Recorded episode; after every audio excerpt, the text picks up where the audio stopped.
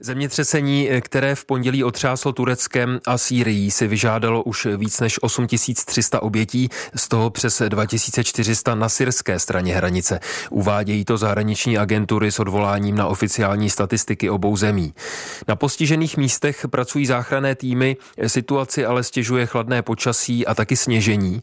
V Istanbulu máme našeho zvláštního zpravodaje Jaromíra Marka, který v našem vysílání dnes ráno popsal posilování a organizaci organizaci záchranných prací? Tak já nejprve řeknu, že na místě už je skoro 60 tisíc záchranářů, eh, včetně asi 3,5 tisíců ze zahraničí, včetně, jak víme, eh, našich dvou týmů. Eh, z té turecké strany jsou už nasazení policisté a nově teď budou do té oblasti vysláni četníci, těch má být asi 10 tisíc, ale vzhledem k tomu, že ta oblast kterou to zemětřesení zasáhlo, je opravdu mimořádně rozsáhlá a také komunikačně eh, složitá, tak eh, se zdá, že to stále není dost. A jak jste řekl, tu situaci tady komplikuje počasí a to nejenom z toho pohledu, že v té oblasti v noci mrzne, někde až ty teploty klesají k minus 10 stupňům, ale také tady, alespoň v Istanbulu,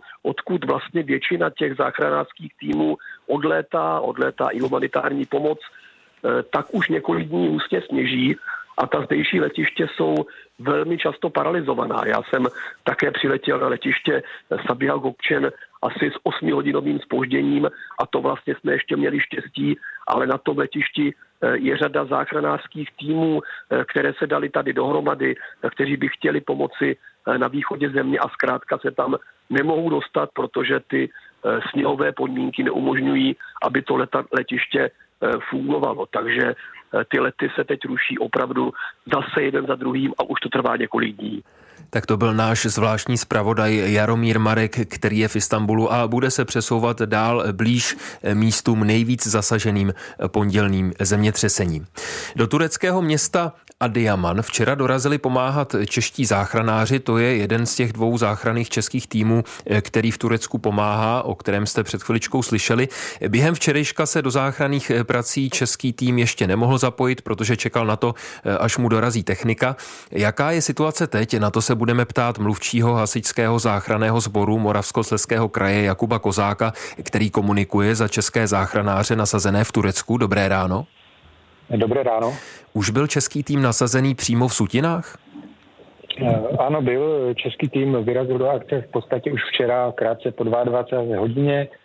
Eh, pracoval celou noc na eh, úseku, který dostal pro, k propátrání jsme nikoho nenašli.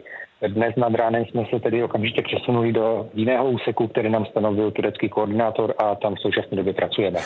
Vy už jste to, pane Kozáku, vysvětloval dřív v našem vysílání, že ten český tým je připravený eh, pracovat 24 hodin denně. Eh, to tedy znamená, že se čeští záchranáři budou střídat na směně. Jedni budou pracovat přes den, druzí v noci. Ano, je to zhruba tak. Jsme připraveni pracovat 24 hodin denně a v současné době v tomto režimu fungujeme. Jaký program očekáváte, že náš tým bude mít během dneška? Během dneška to vypadá už opravdu čistě na, na záchranu práce, e, to znamená, máme nasazené kinology, sepsy, e, propátráváme sektor, který jsme dostali přidělený a počítáme s tím, že jakmile ukončíme práci v daném úseku, tak nám koordinátor e, předá opět další souřadnice k zásahu. A jak se daří českým záchranářům v té nelehké práci? Podařilo se jim třeba během té noci už někoho vyprostit? Zatím jsme, zatím jsme nikoho živého v místě nenašli. A jaká přesně místa teď eh, záchranáři pro mm, ten svůj dnešní zásah vytipovali? Dá se to nějak přiblížit? To, to nedokážu úplně přiblížit. Na místě pracuje, pracuje těch záchranářů velmi mnoho. Eh, nicméně od našich velitelů máme informaci, že poničená je zhruba 30 eh, města, které je 250 tisícové pro představu. Takže dostáváme jednotlivé úseky ulice podle toho, jak určí velitel zásahu, který je z turecké strany.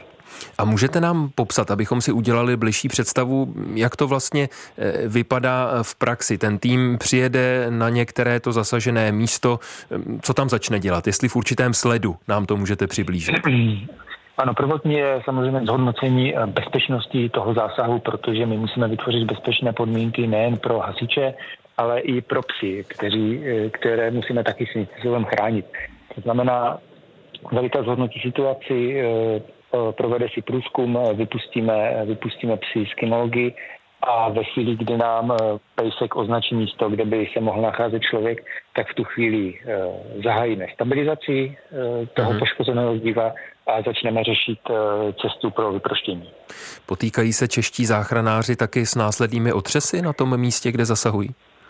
Eh, zatím nemáme tu informaci, nicméně eh, víme, že, ta, eh, že ten prostor je seismicky aktivní, ale podle velitele týmu se s tím zatím nesetkali. Pochopitelně všechno to koordinují turečtí kolegové, turecké úřady. Je ta komunikace dobrá?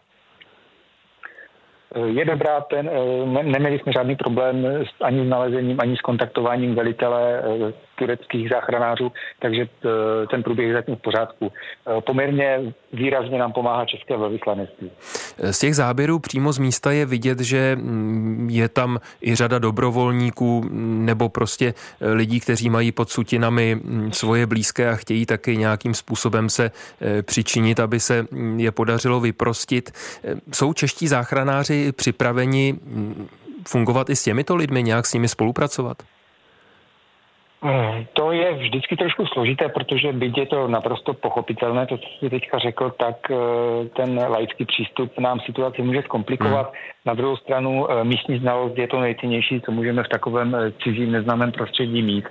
My máme k dispozici tým tamní policie, který nám zprostředkovává tu, tu jakousi spolupráci s těmi místními takže eh, využít v určité míře ano, ale samozřejmě nemůžeme v žádném případě ty místní ohrozit nějakým naším rozhodnutím. Mluvčí hasičského záchranného sboru Moravskosleského kraje Jakub Kozák, eh, který komunikuje za české záchranáře nasazené v Turecku, eh, nám ve vysílání Plusu přiblížil, jak pokračují jejich práce. Děkuji vám za rozhovor.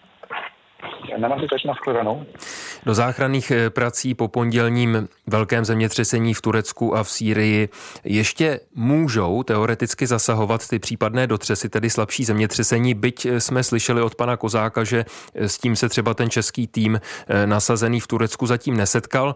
Jak jsou takové otřesy pravděpodobné, to teď probereme s naším dalším hostem. Ve vysílání je ředitel Geofyzikálního ústavu Akademie věd České republiky, seismolog Aleš Špičák. Dobré ráno. Dobré ráno. Budou ještě nějaké výraznější otřesy? Naštěstí v těch posledních 10-20 eh, hodin žádné výraznější dotřesy nebyly. Eh, přes noc jich bylo asi pět nebo šest, eh, žádný nepřesáhl sílu 4,5 a navíc ty dotřesy jsou rozesety po vlastně velké délce toho zlomu, čili nekoncentrují se na jednom místě a e, ta série dotřesová se těch posledních 24 hodin e, chová vlastně řekl bych statisticky normálně. Jak e, se bude vyvíjet dál se s určitostí říct nedá, ale v tuto chvíli to vypadá tak, že po těch obrovských zemětřeseních z předvčerejška už by to mělo probíhat tímto způsobem. Můžeme si tedy dovolit odhadovat, že ty dotřesy pravděpodobně už nebudou představovat takové nebezpečí, nebo to říct nejde s ohledem na to, v jakém stavu jsou třeba budovy, které ještě se nezřítily, ale mohly být fatálně poškozené tím pondělním silným zemětřesením. Tak i zemětřesení o síle 4,6, což bylo nejsilnější vlastně od, od půlnoci, bylo jich teďko asi 4 nebo 5 od půlnoci do teďka, tak eh, může, pokud by k němu došlo mm, ne, ne, nepříliš hluboko pod zemským povrchem a velmi blízko nějaké poškozené aglomerace, tak může nějaké škody ještě způsobit na těch poškozených domech ale jak jsem říkal, ta, ty dotřesy opravdu nevznikají teď na jednom místě, tu, tu vznikne jeden 100 kilometrů dále druhý a e, jsou tedy podstatně slabší. Čili odhadnout e, nebo s vysokou pravděpodobností můžeme říci, že e, by ta série se měla utlumit tak, že by neměla způsobovat žádné škody, ale rozhodně to nemůžeme říci hmm. s jistotou. A je možné, pane Špičáku, se na takové dotřesy při těch záchranných pracích nějak připravit nebo udělat nějaká preventivní opatření, aby případně ten jejich dopad na záchranáře nebyl tak výrazný? No to bohužel je, je problém, protože zemětřesení neumíme předpovídat a pokud eh, by bylo možné z nějakých velmi přesných místních údajů tureckých seismických stanic odhadnout nějaký, nějaký vývoj té aktivity podél těch velmi, velmi dlouhých zlomových systémů, tak opět se bude jednat jenom o nějaký model, a rozhodně se na to, na to spolehnout nedá. Čili ty záchranné práce rozhodně musí probíhat e, za předpokladu, že se něco stát může mm. A do nějakých rizikových dutin bez nějakého zajištění určitě ještě ty dva dny po tom silném zemětřesení e, na to si musí jistě všichni ty záchrana, ti záchranáři dát pozor, ale oni v tomhle jsou nepochybně perfektně připraveni. Dá se říct, kdy po takhle rozsáhlém zemětřesení se eh, situace už úplně uklidňuje a je možné říct, další otřesy už nehrozí? Eh, bude to trvat určitě ještě několik dnů, eh, kdy budou tu a tam na tom obrovském území probíhat dotřesy o té síle, o které jsem mluvil, to znamená čtyři a půl, řekněme, eh, večer ještě někdy, já nevím, v 9 hodin večer, musel bych se podívat přesně na ten čas, čili před asi 8-9 hodinami tam ještě bylo jedno zemětřesení o síle 4,9, ale během několika dnů, řekněme maximálně týdne, by se aktivita měla uklidnit, ale jak říkám, znovu překvapil nás eh, ten druhý velmi silný otřes a Eh, bohužel překvapení v seismologii není nikdy vyloučené. Říká ve vysílání plusu seismolog Aleš Špičák, který vede Geofyzikální ústav Akademie věd. Děkuji vám za rozhovor. Děkuji, nashledanou.